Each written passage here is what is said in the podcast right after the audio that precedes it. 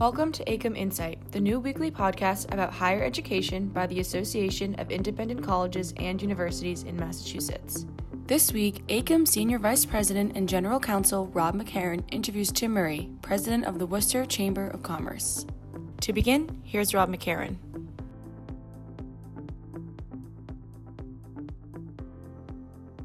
Hi, everyone. It's Rob McCarron, Senior Vice President and General Counsel at AICUM. Thank you for taking the time to tune in to this episode of AICUM Insight. This is AICUM's podcast that we use to highlight the people, policies, and programs associated with the higher education sector here in Massachusetts.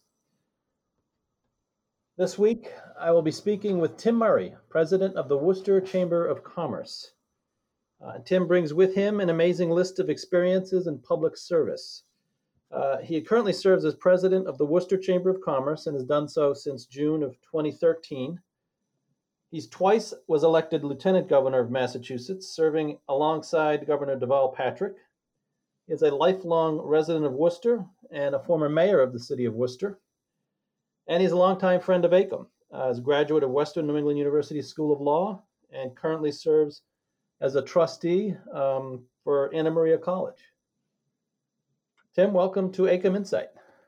Rob, uh, thanks for having me. And uh, clearly, uh, we are blessed here in central Massachusetts as uh, in our chamber service region, the Worcester Regional Chamber of Commerce. We serve about 35 cities and towns in central Mass, and uh, in them a number of colleges and universities, which are a big part of our college, uh, which are a big part of our economy here in the in, in the region as well. Yeah, you're, you know, you're exactly right. It, and that's I think Worcester is kind of um, just a great a great ecosystem to see how how higher education plays such an important role and and it seems like um, Worcester Chamber of Commerce seems like the perfect fit for you given your history of public service, your knowledge of state and local government, and, and as you just mentioned, your appreciation and understanding for what colleges and universities bring to the to, to the Massachusetts economy, to the Worcester economy. Can you tell us a little bit about uh, what you do, the Worcester Chamber of Commerce, and, and the mission that you have to, and, and how you support uh, the business community in, in the area um, you were just referring to. Yeah, well, I, I just wrapped up uh, my, my seventh year uh, anniversary of coming to the Worcester, Worcester Regional Chamber of Commerce, and uh, it, it's not my first stint. Ironically, I worked uh, as an employee when I was in high school. I was basically the the mail mail clerk, courier, I would set up and break down tables after meetings, and uh, it was a really great learning experience for me. And that would have been in the '80s um, to see the role that the chamber played in convening uh, leaders in, in the business community, in higher ed, in our arts and cultural uh, venues, to kind of come up with strategies and initiatives that would strengthen the, the, the area's economy and you know, Worcester, for those that are not familiar with the history of it, but for 100 years, manufacturing carried the economy of not only the city, but, but central Massachusetts. Uh, but serendipitously, during that time, a number of colleges and universities were present here, and some grew over time, whether it be, uh, you know, Quinsigamond uh, uh, Community College as a result of the leadership of Governor uh, uh, Foster Furcolo, who, who yep. helped create our, our, our our uh, community college system. Uh, Anna Maria, where I'm on the board, you know, uh, celebrating anniversary. But over time, the presence of college and universities grow. UMass Medical School, and and they they're coming here, and uh, the economy has transitioned now, Rob, so that the biggest employers uh, sectors in the region, uh, healthcare is our biggest employer, but a lot of that growth in healthcare was fueled and continues to be fueled by our higher ed campuses and students and research and faculty.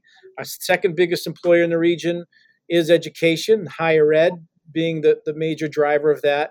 Financial services is a, is a big, uh, the third factor. And then fourth is manufacturing. So higher ed has become more and more prominent and has fueled other sectors because of the intellectual capital and brain power uh, and ideas that are generated. Yeah, and and that's it. We see that story over and over again. But I think I think Worcester is particularly um, just such a great example of of what higher ed, um, the students, the faculty, everyone that makes up the higher ed community, what it means to to a region and to a rebirth because I, I think Worcester has definitely is in the middle of a of a renaissance that um, that's amazing. Because you mentioned being at the chamber uh, as an intern back in the in the late 80s um, i was at clark university in the late 80s and and i it's amazing to see where the city has has has, has transitioned from from that period of time. And it was a great place to be to go to college in the 80s a lot of fun but to see where the city is now um, and the role that the colleges have played um, in, that renaissance it's really amazing. Yeah, and, and I think you know Clark during the time you were there uh, was a leader in part of that kind of renaissance and an engagement beyond the gates of, of the campus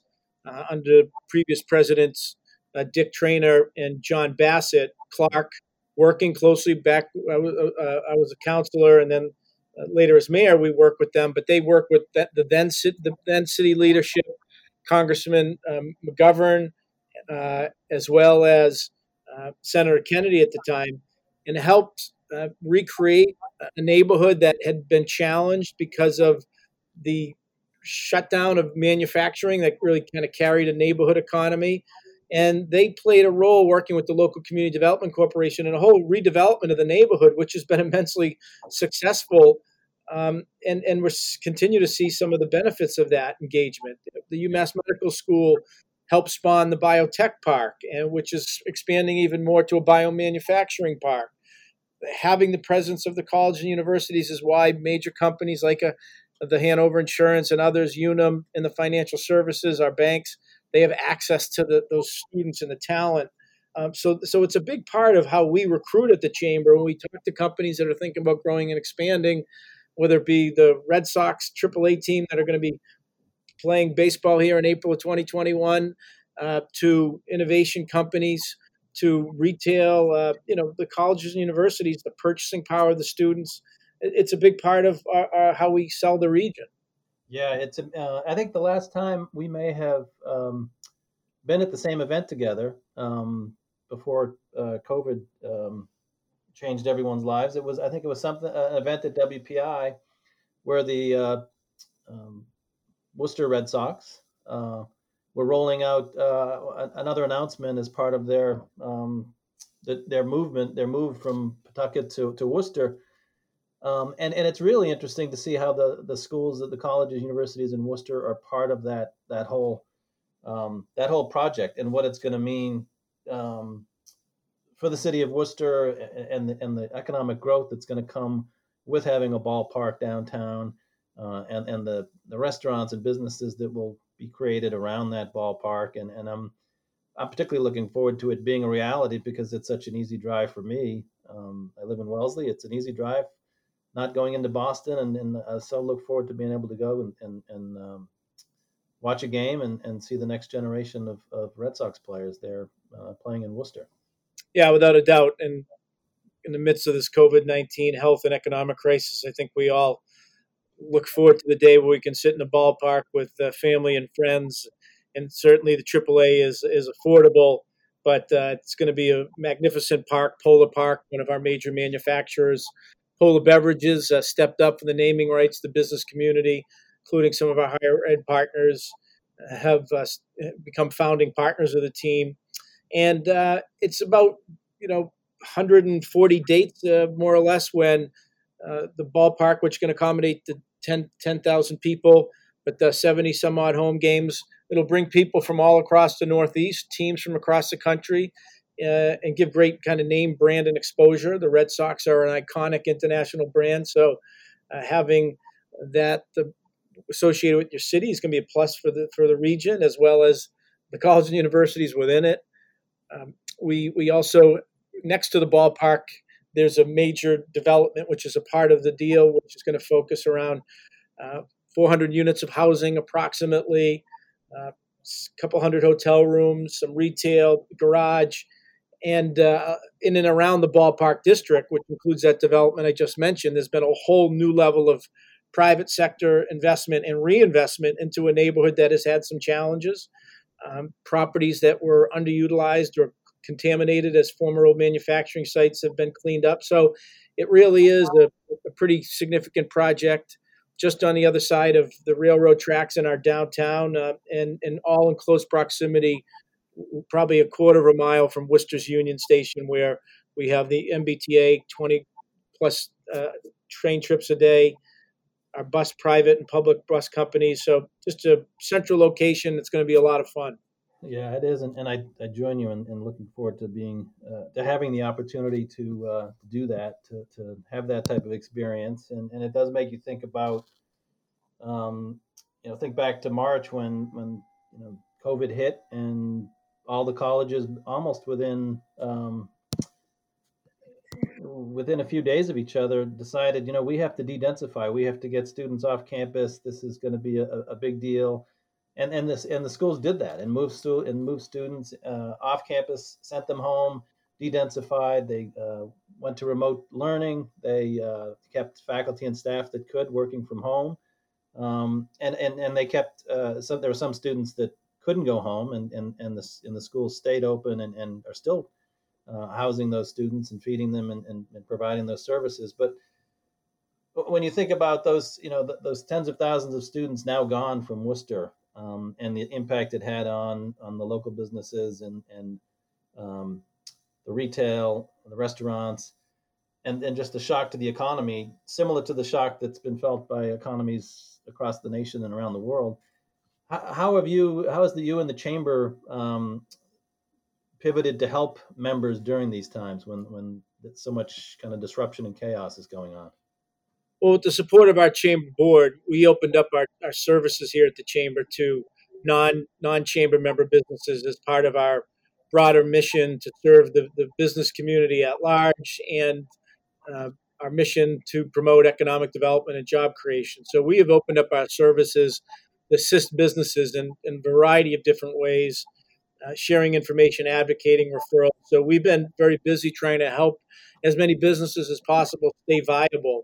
But particularly our small businesses our, and our restaurant and hospitality industry have been really devastated by this. Um, many are resilient, are finding ways to claw back, but this is going to be a real challenge. And you know, in listening to so many of, of these small businesses' stories, you know they talk about having you know the business that they've lost uh, and, and, so much of the business that they lost were during the part of the year that were really important for them. Centered around our colleges and universities and some to some extent uh, with students coming to visit you know prospective schools with their families uh, looking at schools visiting schools graduation you know, parties holiday events the hotel industry those were booking days and nights over the course of a couple of months that were really, uh, you know, important for them. So, if anything, I would say that, that this situation is reinforced to many of our our businesses uh, and policymakers how important the presence of our colleges and universities in the city are to to our economy. Um, so, you know, it's something that we we uh, look to get getting back to a sense of normalcy at some point in the not too distant future.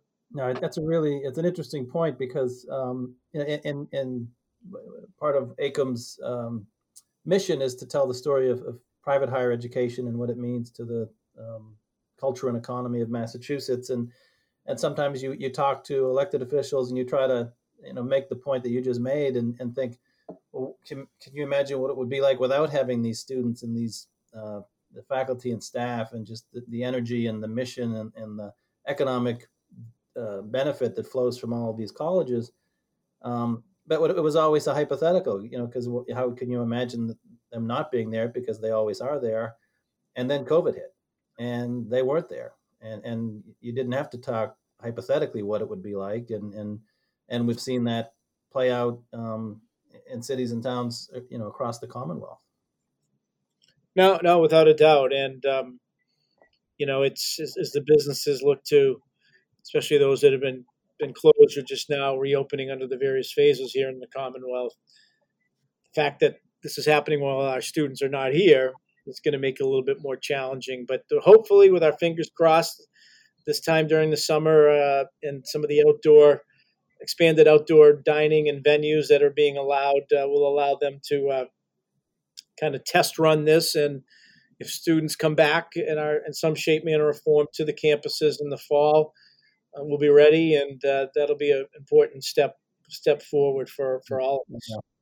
I know all of the the, the colleges and, and, universities we work with, um, and now it's every day. Um, they all are planning, uh, doing the, the, the, real difficult planning and, and decision making that is needed to to do that, which is to welcome the students and faculty and staff back on campus um, in the fall, um, and and you know hopefully that is what we're look we're talking about in September. The students are back, um, and it makes me uh, think about one of the things that you've been doing at, at through the chamber, and that is working on. Um, uh, you know, sometimes people t- uh, people will talk about the the brain drain um, that's associated with some college universities, where students come here to Massachusetts, they stay for to go, to go to college, and they're here for four years, and then they leave. But you've actually at the chamber taken steps to try to do a uh, connect those students to to the business community through internships and other levels of engagement. Can you talk a little bit about those efforts? Yeah, there are three words that we use to try to frame our work every day here at the chamber. It's recruit and retain and incubate. It's a, you know recruiting new businesses to the region, uh, and the fact that we have 13 colleges and universities in the city and region are a big part of that recruitment pitch. Uh, as we look to retain jobs and companies, uh, part of that is making sure that you know there are, are awareness among our employers about internship opportunities at our campus, the various majors and programs that exist that may uh, relate to their business, where they can um, access employees uh, as in prospective students who could become future employees. Uh, I, I, think as we've learned through this situation and the Great Recession, there's, there's a value to work related experiences while in college. And so we've been trying to facilitate a lot of that and then incubate. How do we incubate new businesses? Uh, even in our liberal arts schools, uh, you know, there's an increased focus on making sure that young people think that, you know, and have the skills and think about, hey, you've got a major, you've got a, a degree, it's not just about going to be a good employee, but think about starting your own business if you've got an idea or a passion or an interest. And so, you know, we work. We have a, a program called Startup Worcester where we we try to incubate some of these, uh, you know, recent college grads who have ideas around businesses, and uh, you know, so incubating is is a piece of that. And then, how do you present and market a city so that it's attractive to, to young people, not only while they're students, but when they um, graduate. And increasingly, through the collective work of the city and and some sister organizations of the chamber, we've made some progress. And the Red Sox are a good example of you want to create an, an environment along with our arts and cultural venues and, and neighborhood business districts that people want to enjoy when they're not working and they're after work hours. So Worcester is is uh, being seen as a, fun place to, to live, work, and play, and and you, by doing that, you're more likely to retain students after they graduate, and we are slowly moving the needle. No, it, it's it's like I said, it's been amazing to watch, and it's um, and I think they're lucky given your position with the chamber and your the unique experience that you bring to it through having been the lieutenant governor and the mayor. But it's also you know people like Ed Augustus who also knows higher ed, uh, the city manager who knows the higher ed, higher ed and the importance of the colleges, universities, and it's uh, Congressman McGovern, and I don't think colleges, universities in Massachusetts have a have a better friend and a better um, supporter than than um, Congressman McGovern. And so it, I think it's really what you're seeing on the ground is is kind of the the, the work that, that you all have done um, collectively to make that happen, and it's uh, it's really impressive.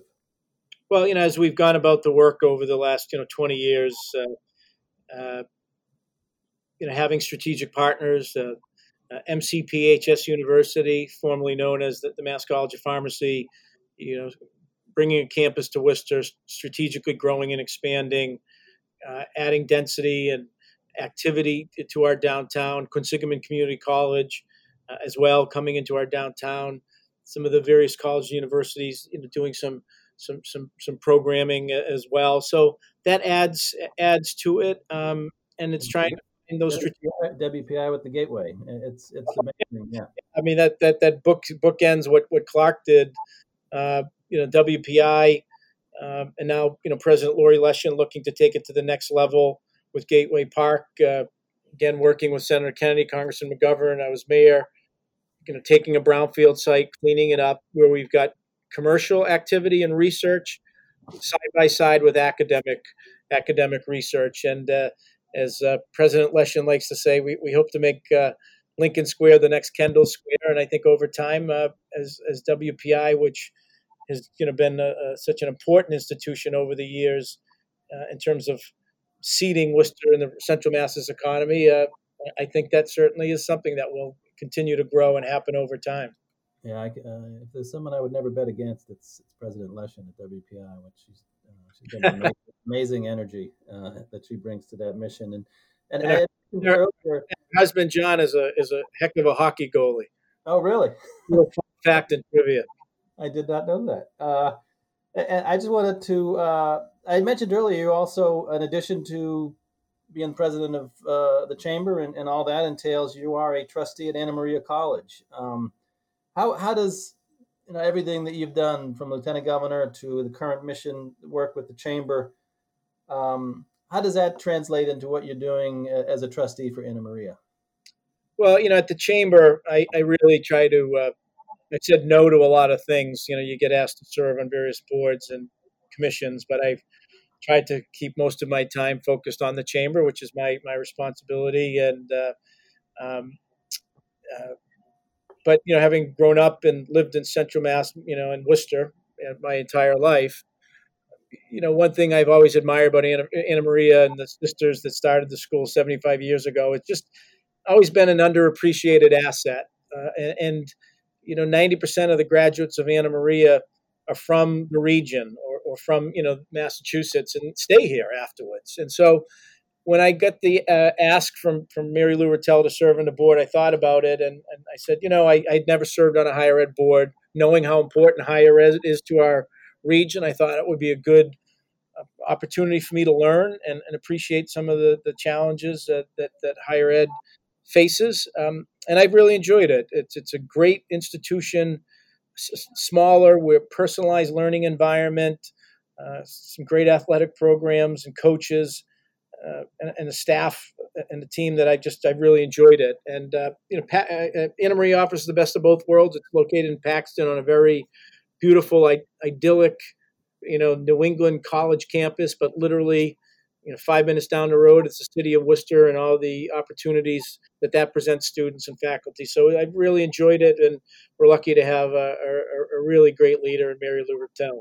Yeah, I completely agree, and it's it is that it, it's the perfect um, example of that of that you know typical New England college and what it brings to the immediate uh, community, but also to the, to the to the larger community in Worcester. Um, and I and I can imagine there'll be plenty of uh, Anna Maria students uh, making the trip down to to watch the the Woo Sox and and and or have concerts or anything else that grows up around that. And um, and I guess that's why I would one of the things I would close on is you know so you you know you could check the box. The Woo Sox are coming and um, the Renaissance is on. What's next for um, for Worcester as it continues to evolve and thrive going well, forward the next decade? Well, to stay with the the baseball uh, parlance, uh, you're only as good as your last at bat. But I think right now the focus is, you know, try to make sure the ballpark opens in April of 2021. Uh, even though there's been challenges with the construction close down that took place, but we were just over there earlier today with Bart Harvey, who's the director of ballpark planning, and so it's staying focused on that project and making sure it comes to fruition and the ancillary development around it. Uh, and uh, you know we're, we're continuing to explore ways to complement the momentum that's underway in the city, notwithstanding this challenge. The fundamentals of our economy and what has driven it still hold. We've got a diverse economy, as I mentioned at the beginning, a number of sectors that complement each other. So it's just trying to build on that and uh, you know make sure in concentric circles uh, we, we add to the growth and, and hopefully growth that everyone can participate in. Yeah. No. So I, I, uh, I look forward to being able to uh, enjoy a beer at the ballpark with you and President Retelle and President Leshin, and, and hopefully that's uh, right on time in 2021. And but uh, want to thank you for uh, taking a few moments out of a what's an incredibly busy schedule and, and taking a few taking the time to be part of this uh, AICUM Insight podcast. Well, thank you, Rob. Thanks for having me. I'll talk to you soon, Jim. Thanks.